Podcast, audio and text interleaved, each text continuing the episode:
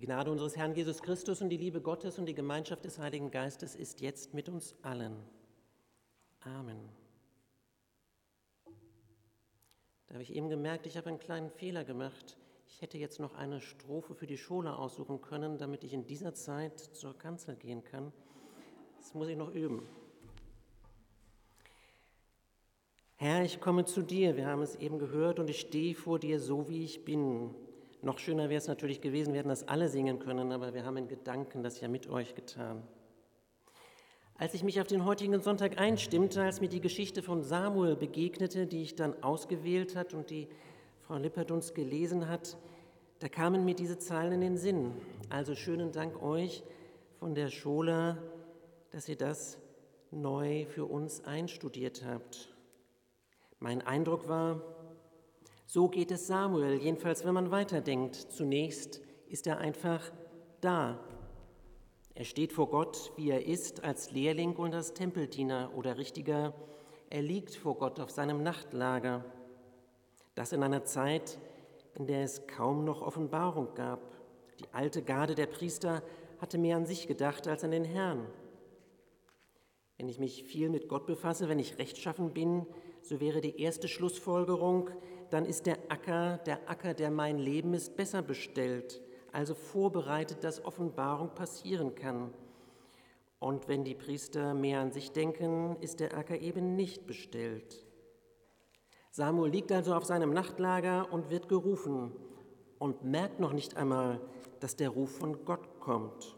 Aber woher sollte er auch? Bisher hat er immer nur Eli rufen hören, den alten Priester, bei dem er seit seinem 3. Lebensjahr, seit er also entwöhnt ist, von der Muttermilch in die Lehre gegangen ist. Und natürlich denkt er, was jeder zunächst annehmen würde, der Lehrer hat gerufen, wie immer. Und erst beim 3. Mal macht es Klick. Aber nicht bei Samuel, sondern bei seinem Meister, wenn das man nicht von Gott kommt. Und so der Rat, wenn du wieder rufen hörst, so sprich, rede Herr, denn dein Knecht hört. So tut Samuel und so geschieht die erste Begegnung mit Gott, der Ruf, das Hören, ein Gespräch oder vielleicht besser die Offenbarung in der Nacht. Und der Text vermittelt uns den Eindruck, ganz so, als hätte ein Mensch gerufen. Sonst hätte Samuel das kaum verwechselt. Samuel ist nun nicht irgendjemand im Who is Who der Bibel. Er ist es, der auf Weisung Gottes hin später Saul als den allerersten König Israels salben wird. Und Samuel ist es ja auch, als Saul dann versagt hat, der erneut auszieht und den aussucht, den Gott ihm zeigt und ihn dann salbt, den König David, den großen König David. Das kann nicht jeder von sich behaupten. Kein Wunder, möchte ich sagen, mit Blick auf die Geschichte der Geburt Samuels. Ich habe im Alten Testament ein paar Seiten, 2 Kapitel zurückgeblättert und da steht es geschrieben, Hannah, das ist Samuels Mutter, sie war kinderlos geblieben. Eine Schmach damals, keine Zukunft, keine Altersversorgung durch die Kinder, wie eine Versagerin, der Stammbaum ist zu Ende, wie abgeschnitten. Noch dazu, das kam in damaliger Zeit dazu, der Mann hatte ja noch eine Frau und die andere Ehefrau des Mannes verachtete die Hannah. Sie kränkte sie, sie reizte sie, Jahr aus, Jahr ein. Die andere hatte natürlich Kinder, nicht nur eines, und lässt das Hannah sehr deutlich spüren. Es gibt ja immer wieder Geschichten, auch bei Sarah. Dann kriegt die Magd ein Kind und dann gibt es Rivalitäten. Hannah ist klar, ihr Mann liebt sie, er liebt sie sehr, aber das reicht irgendwie nicht. Sie weiß trotzdem diese Schmach der Kränkung, sie weiß nicht aus noch ein. Sie weint, ist verzweifelt, am Boden zerstört. Denken Sie auch an heute, was die Pandemie an Abgründen auftun kann, dass man entweder zu allein oder mit zu vielen zusammen und geht sich auf die Nerven. Hannah flüchtet in den Tempel und betet und tut ein Gelübde. In meinen Worten, Herr, wenn du mir einen Sohn schenkst, so will ich ihn dir zurückgeben, dass er dein Diener werde. Mehr als einmal im Ersten Testament und im Neuen Testament hören wir und kennen wir Geschichten von kinderlosen Frauen. Abrahams Sarah zum Beispiel, ich sagte es eben schon, oder Elisabeth, die Mutter Johannes des Täufers, gleich am Anfang des Neuen Testaments. Wo Gott selber eingreift, entgegen allem, das menschlich möglich scheint, ein Kind schenkt, Leben, wo kein Leben ist, Leben gegen allen Anschein, Leben aus einem alten Menschen, dessen Fruchtbarkeit nach menschlichem Maß längst dahin ist. Oder Leben wieder zurück. Der tote Jüngling von Nein steht auf und Jesus gibt ihn seiner Mutter zurück, die verwitwet ist und ohne andere Kinder. Und als sie der Herr sah, jammerte ihn. Das war der Impuls für Jesus. Ich finde das ein schönes Wort, also es ist traurig, aber es beschreibt so schön, es jammerte ihn und dann tut er. Ja, da kann ja jeder kommen. Ich würde antworten, ja. Herr, ich komme zu dir und ich stehe vor dir, so wie ich bin. Alles, was mich bewegt, lege ich vor dich hin. Alles. Ein paar wissen es schon. Ich bin Anfang dieses Monats umgezogen. Ich war aus ganz eigenen Gründen 1,5 Jahre auf der anderen Rheinseite, gefühlt fernab von euch, fernab von meiner Gemeinde und von den Orten, wo, wie ich jetzt sagen würde und weiß, wo mein Leben ist. Und dann der Lockdown. Um es vorsichtig auszudrücken, das war die am wenigsten schöne Zeit in meinem Leben, die ich im Grunde nur mit unserem Herrn ausgehalten habe. Wenn man dann weiß, vielleicht auch noch 2, 3 Details, wie ich meine neue Wohnung gefunden habe, wie ich sozusagen im einzig möglichen Moment den Telefonhörer in die Hand nahm, in anderen Momenten wäre das nicht so richtig gewesen, und die Wohnung dann auch noch bekam, das ist schon ein bisschen verrückt. Für mich ist ganz klar, das auch die Handschrift unseres Herrn. Natürlich ist Gott der Herr keine Wunschmaschine, in die ich ein Gebet reinstecken muss und zack, kommt ein Kind raus oder was man sonst so am Herzen gerne hätte. So einfach ist es nicht. Gott ist frei und ich bin es auch. Und doch ist die Geschichte voll von Menschen, denen solche Dinge widerfahren, im Kleinen, im Großen, aufgeschrieben oder auch nicht. Und das ist auch das, was eine Wolke von Zeugen heißt im Hebräerbrief. Die Väter und die Mütter im Glauben, die Lehrer im Glauben, heute würde man neudeutsch sagen, die Coaches.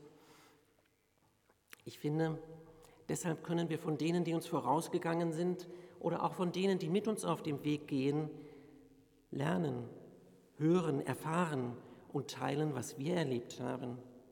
Erfahren, wie das mit Gott ist. Der Psalmbeter weiß das auch. Wie wir vorhin gebetet haben, der Herr ist mein Licht und mein Heil, vor wem sollte ich mich fürchten? Der Herr ist meines Lebens Kraft. Und dann das Ex Audi, höre meine Stimme, du bist meine Hilfe. Ja, ja, wir sind Empfangende. Wenn ich vertraue, wenn ich höre, wenn ich auf Empfang geschaltet habe, dann kann etwas passieren. Dann, und das wäre die andere Botschaft, können Ströme lebendigen Wassers fließen. Bei Gott bin ich nämlich im Wortsinn an der Quelle. Deshalb der Evangeliumstext heute: Wen er dürstet, der komme zu mir, sagt Jesus, und trinke. Wer an mich glaubt, von dessen Leib werden Ströme lebendigen Wassers fließen. Das steht im Indikativ, also keine Möglichkeitsform. Wen da dürstet, der komme. Wer an mich glaubt, so ist das. Wie eine Gesetzmäßigkeit hat Johannes das aufgeschrieben. Wer das tut, da fließt es. Das ist die These. Lebendiges Wasser. Leben. Man könnte auf die Idee kommen und auch die Empfängnis erbetener Kinder dazu zählen. Und ich denke, warum eigentlich nicht? Dazu passt der Ort, also nicht zu den Kindern, aber zu dem fließenden Wasser, an dem Jesus das sagt, auf dem Laubhüttenfest, alljährlich im Herbst zur Erntezeit. Da wurde Wasser aus dem Teich geschöpft, Teich Siloa, und in einer Art Trankopfer dargebracht.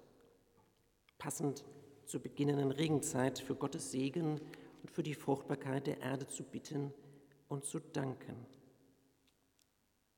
Also heute Morgen hat es ja auch schon kräftig geregnet Und da habe ich gedacht, naja, Himmelfahrt war jetzt ein bisschen netter mit strahlendem Sonnenschein, aber andererseits Fruchtbarkeit und Wasser von oben, das ist ja vielleicht genau für diesen Sonntag mit der Quelle gar nicht so verkehrt.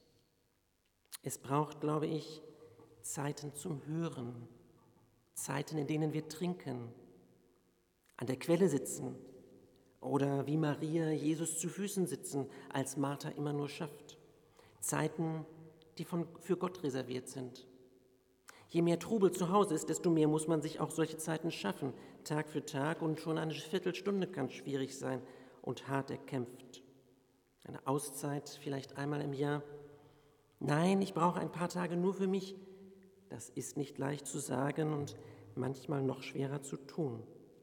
Leben aus der Quelle. Ströme lebendigen Wassers fließen. Ich habe ein paar Menschen, ich weiß nicht, wie es Ihnen geht, vielleicht haben Sie auch ein, zwei vor Augen. Bei denen ist das so, wenn die den Raum betreten, dann richtet sich die Aufmerksamkeit wie von selbst auf sie. Menschen, die wie von selbst im Mittelpunkt scheinen.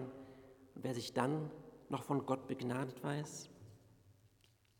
Mir fallen Geschwister im Glauben ein, die sind selbstständig und haben ihren Betrieb Gott übergeben, ganz förmlich, und sind jetzt sozusagen Angestellte oder leitende Angestellte bei Gott. Ein Goldschmied, eine Grafikdesignerin, der Inhaber einer Gießerei. Verrückt mag man denken. Aber wenn ich die erzählen höre, nehme ich staunend wahr, was gerade in der wirtschaftlich schwierigen Zeit ihnen alles passiert ist. Der Dispo bei der Bank schon absolut am Limit. Und genau dann kommt der rettende Auftrag. Dolle Geschichten. Klar, man muss das auch glauben. Ganz auf Gott setzen. Aber ist da nicht unser aller Chef? Wenn ich mich recht entsinne, wird in dieser modernen, umgangssprachlichen Bibel, der sogenannten Volksbibel, und Volks wird da ja mit X geschrieben, wird Herr und Gott da mit Chef übersetzt. Also ich habe die Bibel zwar, aber ich habe sie so ein bisschen versteckt in der zweiten Reihe. Und mir fällt Dietrich Bonhoeffers Glaubensbekenntnis ein. Hin und wieder sprechen wir, das ist ja auch in unserem Gesangbuch abgedruckt. Da sagt er und bekennt, Gott gibt die Kraft nicht im Voraus, damit wir uns nicht auf uns selber verlassen, sondern allein auf ihn. Wie es ja auch heißt, unser tägliches Brot gib uns heute, nicht das für übermorgen, das tägliche, das und eben unsere kleinen alltäglichen Sorgen, die dürfen, ja sollen wir auch Gott hinlegen. Leben aus der Quelle. Vielleicht mag jetzt jemand denken, die Worte höre ich wohl, allein mir fehlt der Glaube. Das ist ja alles viel zu schön, um wahr zu sein. Mit Helmut Thielicke, längst verstorbener Professor für systematische Theologie, vielleicht ein Experiment vorzuschlagen und zu wagen. Arbeitshypothese als ob nennt er das. Als ob an Jesus Christus etwas dran wäre. Als ob an der strömenden Quelle etwas dran sei. Ich zitiere Thielicke. Und nun wage einmal mit dieser Arbeitshypothese getrost und freudig in allem dem zu sein, was dir heute und morgen begegnet. Sprich einmal zu Gott über deine Schuld und über das, mit dem du nicht fertig wirst in deinem Leben, als ob es ihn gäbe. Gib der Kollegin, die dir auf die Nerven geht, und gib der Mitbewohnerin in deinem Haus, die dich schikaniert, gib ihr ein gutes Wort, aber tu es in seinem Namen und Auftrag, als ob es ihn gäbe. Mach das Experiment einmal mit der Arbeitshypothese Jesus und dann sieh zu, ob er schweigt oder ob er dir tatsächlich zeigt, dass du mit ihm rechnen darfst. Gott lässt sich nämlich nicht lumpen. Soweit Thielicke. Leben aus der Quelle. Versuch es einmal, wenn du nicht längst damit angefangen hast. Manchmal kommt er auch in der Nacht, wie bei Samuel. Jesus ist kommen, das ist eins meiner Lieblingslieder. Es gehört ja eigentlich in die Epiphaniaszeit, aber ich finde, das kann man das ganze Jahr gern haben und mögen und singen. Deshalb habe ich es auch ausgewählt. Jesus ist kommen, die Quelle der Gnade. Komme, wen dürst und trinke, wer will. holet für euren so giftigen Schaden Gnade aus dieser unendlichen Fülle. Hier kann das Herze sich laben und baden, so hören, so singen, also ihr singt und wir sprechen es gleich. Und ich würde sagen, genau so, ich bin eingeladen und dann muss ich auch baden, richtig eintauchen. Früher wurde man bei der Taufe ja auch so richtig untergetaucht, macht man ja heute nicht mehr, dürfte man ja gar nicht mehr wahrscheinlich.